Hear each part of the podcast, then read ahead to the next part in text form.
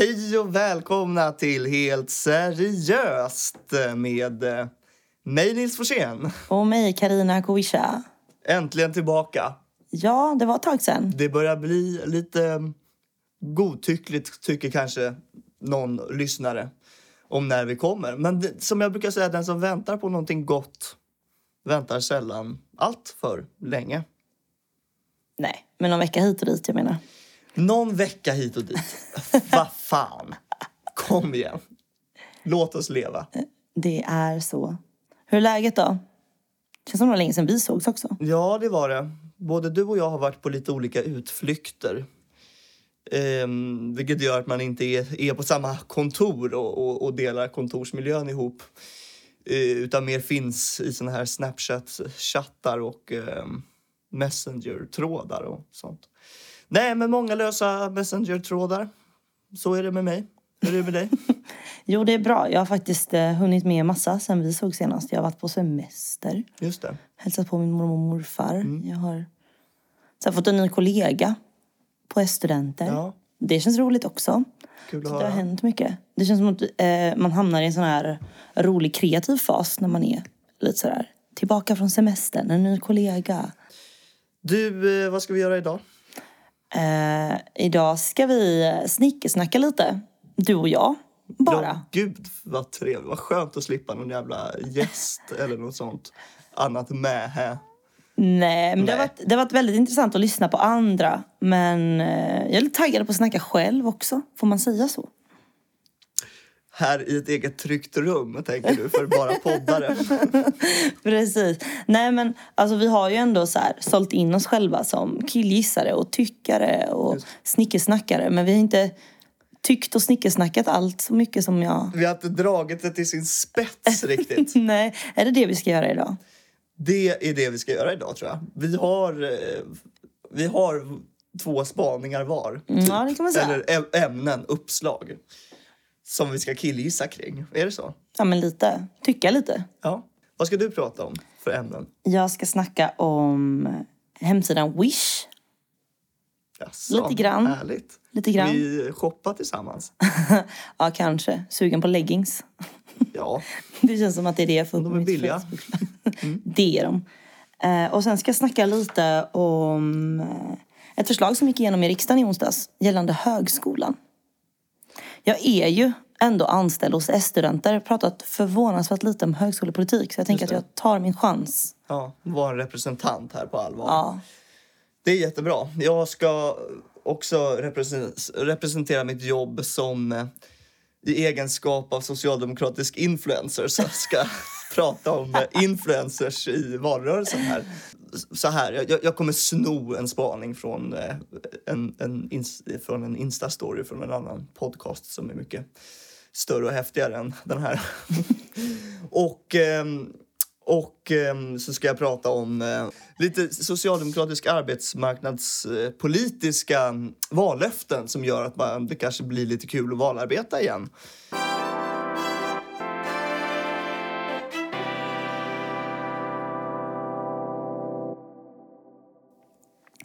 I mars i år så la regeringen fram ett förslag på att man ska kunna validera kunskap på ett annat sätt om man inte har gymnasiebehörighet till att komma in på högskolan. Idag är det någonting som krävs. Men eh, man har väl sett ett behov av att hitta alternativa vägar in på grund av strukturomvandling och att gymnasieskolan kanske inte har hållit den kvaliteten som man har velat nu senaste tiden. Och förslaget innebär i praktiken att man ska kunna skriva ett prov. Och det här provet ska vara någon form av så här motsvarande amerikanska SATs typ. Det är ett kunskapsprov, inte upplagt som högskoleprovet, men liksom ett allmänt prov. Där man ska kunna på något sätt visa sig värdig en plats på högskolan. Och eh, jag tror faktiskt inte att eh, man trodde att det här skulle gå igenom. Men eh, på något konstigt sätt så valde Sverigedemokraterna faktiskt att inte rösta med de övriga allianspartierna. Så att det gick. Det gick, men, men vad, jag em, begriper inte riktigt vad är skillnaden mellan det här och liksom högskoleprovet som ju redan finns. Men jag antar att man är missnöjd med liksom hur det är utformat och vilka som lyckas på det. Men är det här ifall man har ofullständiga gymnasiebetyg? Exakt, Liksom? exakt. Så det ska mer För motsvara... högs högskoleprovet är för att liksom förbättra sina gymnasiebetyg, ish. Ja, men precis. Och att det blir en ny kvot då. Och de man vill eh, nå är de personerna som inte har högskolebehörighet i sin gymnasieutbildning. Ofta folk som har gått yrkesförberedande utbildningar. Vi hade ju förr någon form av grundpelare oavsett vilken gymnasielinje man gick. Men det har ju inte funnits på ett tag. Det här tycker ju vi gäststudenter bland annat är väldigt bra. För tanken är ju att att människor alltid ska få en andra chans. Och att det alltid ska finnas vägar in för de som vill. Ja, det är väl bra. Jag tänker att det är, för det är, ju- det är ju nu några generationer som har gått eh, gymnasiet och inte haft högskole tillhörighet eller vad heter det, högskolebehörighet eh, om man har gått yrkesprogram på gymnasiet till exempel. Och det är ju liksom, och, och nu vill väl regeringen göra så att alla ska få högskolebehörighet. Ja, dels det. Och, men sen liksom, då kommer det ju vara några generationer däremellan som är eh, tappade. Och det här låter väl som ett, eh, Ja, en precis. bra väg in för dem, för dem där som vill ändå plugga på högskola. Trots att man kanske inte tänkte att man ville det när man var 15 och gjorde gymnasieval. Ja, men precis. Och det är väl det som är anledningen till att även LO och TCO, som är stora fackliga centralorganisationer, att de är väldigt positiva till det här. För det är väldigt många som är på arbetsmarknaden idag som inte har varken högskolebehörighet eller högskoleutbildning. Och det är inte bara inom de klassiska arbetaryrkena utan också i tjänstemannasektorn. Det kan vara allt från kundservicemedarbetare eller mellanchefer och så här som har jobbat sig uppåt. Men sen för att ytterligare ta sig vidare behövs det i vissa fall högskolebehörighet och högskoleutbildning. Eller om man vill skola om sig. Eller eh, steget längre, man måste skola om sig. För så kan det också vara. Jobb försvinner ju. Vi vet ju inte vilka jobb som kommer vara aktuella och inte om tio år. Så eh, det känns, ja men rent ut sagt skitfett att eh, alltid hålla dörrar öppna för människor. Det tycker jag också är så här klassisk socialdemokratisk politik. Vi pratade lite om det, om att det kanske det är en sån vecka nu. Ja, när man får eh, lite härlig, här, härlig eh, sosseströssel på riktigt här och inte bara bita i sura äpplen. Ja men precis. Vi pratar ju ofta om att det kanske inte är så kul alltid att vara sosse idag.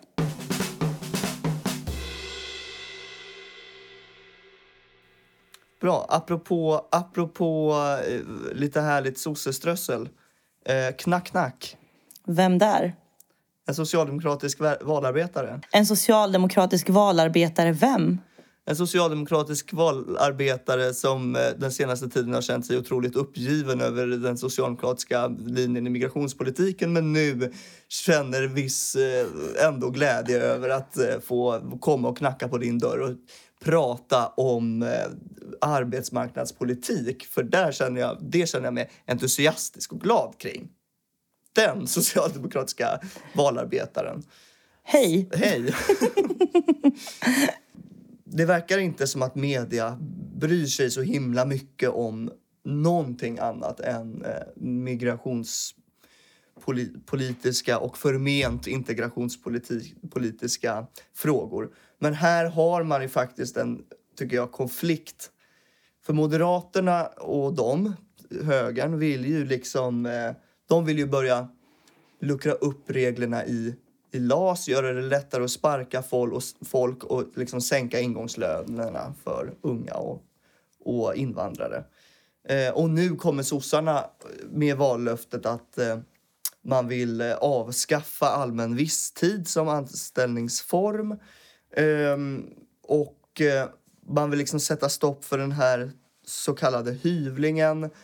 Ehm, och eh, göra mer för så här, schyssta villkor och liksom mot eh, till exempel sexuella trakasserier på arbetsplatserna. Och där känns det som att man plötsligt faktiskt, här finns en potentiell väldigt bra konflikt mellan höger och vänster i, i valrörelsen. Ni vill, göra, ni vill sänka löner och göra det otryggare. Vi vill liksom se till att folk får jobba heltid och får tillsvidareanställning. Liksom. Ja, men precis. Och det har ju varit en kamp för ja, men främst LO, får man väl säga. Som har liksom sträckt sig över ja, men tio år nu. Eh, nu är det ja, det är ganska exakt tio år sedan jag tog studenten. Och när jag tog studenten, det var ungefär i samma veva som man kom på den här idén att man skulle ha allmän visstidsanställning sådär allmänt. För det är ju det som är. Innan fick man anställa eh, på visstid, men man var tvungen att motivera det. Eh, Typ den bor- Ett vikariat eller Nej, ett vikariat är något annat för det är ju knutet okej. till en person. Men det kan finnas en anledning till att du bara behöver någon nu. Vi Mm. håller på med en ombyggnation. Vi ska flytta. Vi eh, ska ha eh, ett jättestort event i vår stad där vi kommer ha 300 hotell uppbokade under en månad. Alltså det finns Mm. ju anledningar till att anställa på kort tid. Men det här allmänna gjorde ju att man krävde ju inte ar- arbetsgivare på några svar på varför det är så. Eh, Så att min generation och alla därefter tror ju att det, det är så här det är. Så här ser verkligheten ut, så här är det. Alltså vi snackar liksom dagskontrakt. Sen nu har många kollektivavtal satt upp gränsen till 14 dagar. Eh, Jag själv har jobbat på typ så tre veckor, en månad, två månader, tre månader, två månader, en vecka, två veckor liksom. Och då kan man ju inte få ett, en, ett liksom, en hyresrätt för att man är ju inte... Nej, Man kan kanske inte betala hyran nästa månad liksom. eh, nej. Till exempel. Och det är inte Alltså, säkert är att man ens mass- vågar drömma om att flytta hemifrån. Nej. Om man inte vet att man har liksom en inkomst och sådär. Eh, och sen så är det många andra delar i LAS som också blir påverkade. Liksom. Du har ju åter, återanställningsskydd. Eh, men om du bara varit anställd två veckor i taget då kan de erbjuda dig liksom två veckor till och sen så gäller inte det längre. Så det, det är många grejer som... Ja, det har varit dåligt helt enkelt. Och allmän visstidsanställning, som du säger, det var ju 2007 då som Mm. eh, högerregeringen införde det här. Eh, så vi har ju dratts med det så, så pass länge och så att det här skulle ju verkligen vara en, en eh, ganska ordentlig förändring av arbetsmarknaden. Alltså det skulle bli en mycket tryggare arbetsmarknad liksom om man fick igenom detta och det Ja, blev men- på riktigt liksom. Absolut. Alltså det påverkar ju också alltså, möjligheten och benägenheten att organisera sig i ett fackförbund. Om man säger fackförbund som ja, men hotell, restaurang eller kommunal. Där har man ju uppsägningstid också på någon månad, två, tre. Om du har en anställning på tre månader, du kommer inte gå med i facket. Hur påverkar det liksom? Så det, det finns många grejer som är väldigt, väldigt positiva. Sen drabbar det ju som vanligt unga kvinnor, människor med utländsk bakgrund, som allt annat skit. Vårt Människor. årtiondes absolut viktigaste feministiska reform, tänker jag våga kalla den.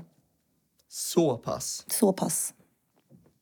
Det skulle man sälja in det som, ja. Ja, det skulle man. Det skulle man kunna vara mycket, mycket tydligare med.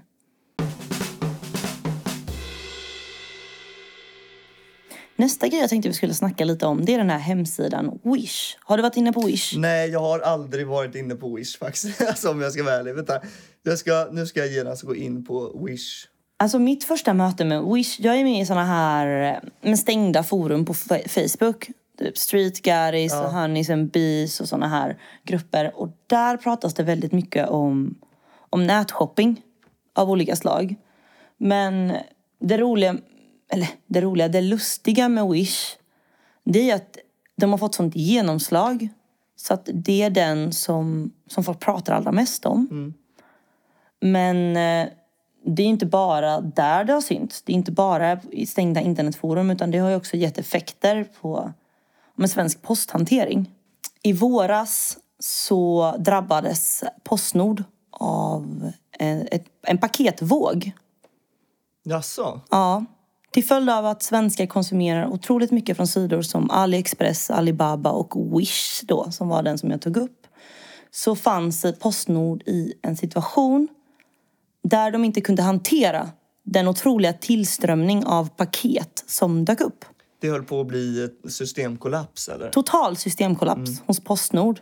Man fick sätta in lösningar där paket fick vara i. Man fick öppna upp gamla lokaler, man fick panikanställa och öppna nya terminaler runt om i hela Sverige. Just det. Ja, fint ändå med det engagemanget, tycker jag, för paketen. Ja, absolut. Man gjorde Men- verkligen, alla, alla gjorde det de kunde för att få ut paketen. Men eh, trots det så fick man ju till slut tala klarspråk och säga det här är inte en hållbar situation. Och då valde man att tillfälligt sätta upp en avgift på 75 kronor per paket. Det kan inte ha varit ett lätt eh, beslut för Postnord Nej, att göra absolut det. inte. Absolut inte. Det är absolut inte en populär handling. Det föll Nej. inte bra ut hos konsumenterna. Men man kan ju inte ta emot fler paket än eh, vad man kan hantera i Postnord. Liksom. Nej, precis. Så eh, ibland så kommer ansvar med tuffa beslut. Och det gjorde det för Postnord. Det ledde givetvis till att eh, tillströmningen av paket minskade kraftigt. Och folk eh, drabbades av eh, den här... Alltså folk var väldigt upprörda över den här avgiften. Va? Man Mm. hade köpt någonting väldigt billigt på, på Wish. Och så skulle man hämta ut det så var det 75 kronor man fick betala. Precis. Man kände sig liksom lurad. Mm. Men så här i efterhand så kan man väl ändå säga att det här andrummet som posten skaffade sig kanske inte mynnade ut i de diskussionerna som vi ville höra. Nej. Nej, det, jag vet inte om det, det påverkade inte opinionen i rätt riktning. Nej, kanske skulle vi vilja höra diskussioner kring lönesättning i tredje världen. Ja. Eller hur vi konsumerar, eller att vi inte ska konsumera alls. Men eh, vi Det har... viktigaste är att hjälpa på plats helt Ja. enkelt. Nej men alltså det, det sjuka är ju att det, att det finns eh, saker som kostar en femma typ. Alltså jag tänker mig att en fidget spinner kostar tre spänn där. Det är också en lite föråldrad eh, mackapär, men ändå. Alltså som, som pryl så är ändå det. Ja, och bara ett par hundra för en iPad typ och sådär. Ehm, hur blir det så billigt? Ja, det, det som liksom eh, skapar priset på det här är ju de som eh, tillverkar prylarna. Det är väl ganska uppenbart att de inte får någonting Ja, men direkt precis. för mödan så att säga. Sen ska vi inte lura oss själva heller. Bara för att vi köper en Kina-producerad pryl i Sverige betyder inte att någon som sitter där har fått det bättre. För att varan kostar 150 istället för en femma.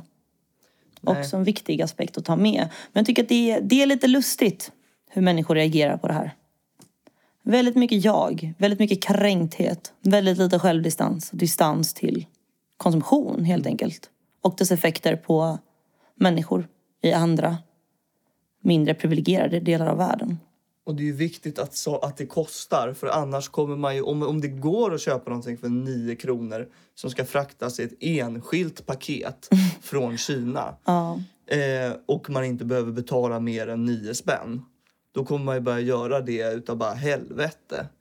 Eh, då är ju ändå frakten till H&M med, med många saker samtidigt liksom också jävligt dåligt men, men eh, något bättre för miljön än om vi ska ta ett paket i taget med en, en, en bh i taget eller en eh, nästrimmer eller... ja och framförallt så liksom så här. Som att man har rätt att konsumera skitbilligt.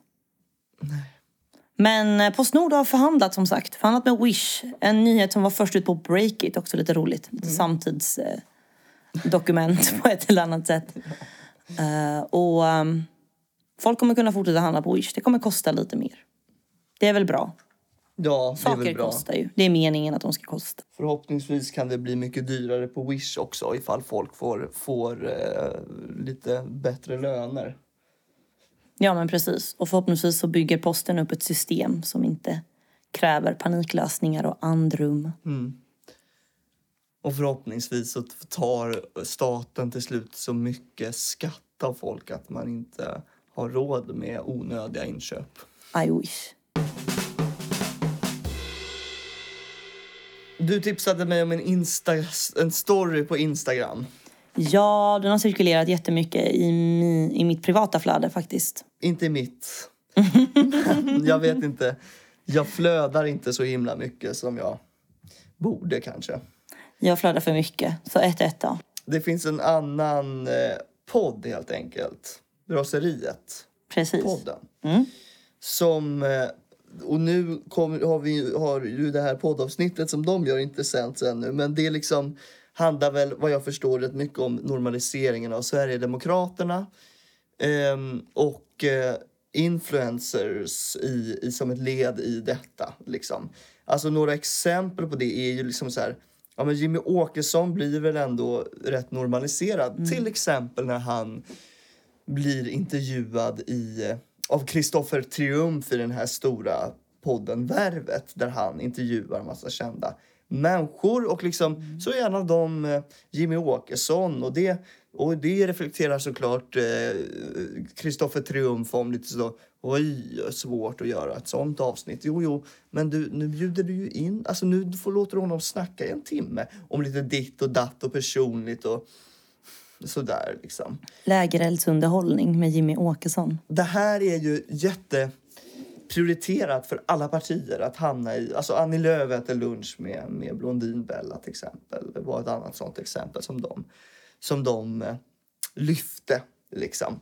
Eh, och, det, och, och, Ernst Kirchsteiger har ju hängt med eh, Stefan Löfven och Just det, Magdalena de käkade, Andersson. de käkade lunch. När man medverkar i ett sånt sammanhang som en podd till exempel, då finns det ju ingen, inga journalistiska krav på den som driver podden om det inte är så att den tillhör ett, något mediehus. Precis, och den här spaningen fick ju jättemycket spinn.